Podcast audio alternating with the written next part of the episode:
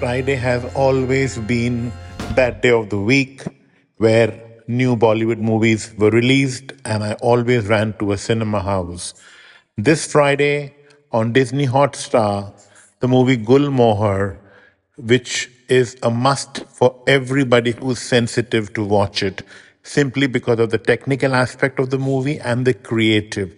Technically, the movie is so sound, well shot, excellent background score by Siddhartha Khosla, beautiful lyrics, beautiful music, and the way the house that is the center of the plot is shown so well. And the small artifact the small detailings the casting the beautiful costumes of how they should play the skin of the characters.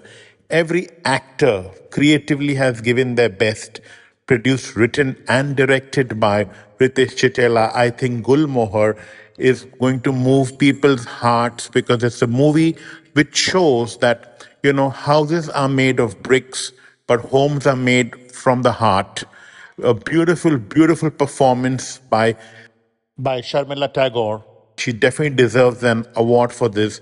Manoj Bajpayee, who's always been ruling every kind of work that he does, is truly the master in the OTT platforms now. After Family Man and playing a role like this in Gulmohar is just just so beautiful.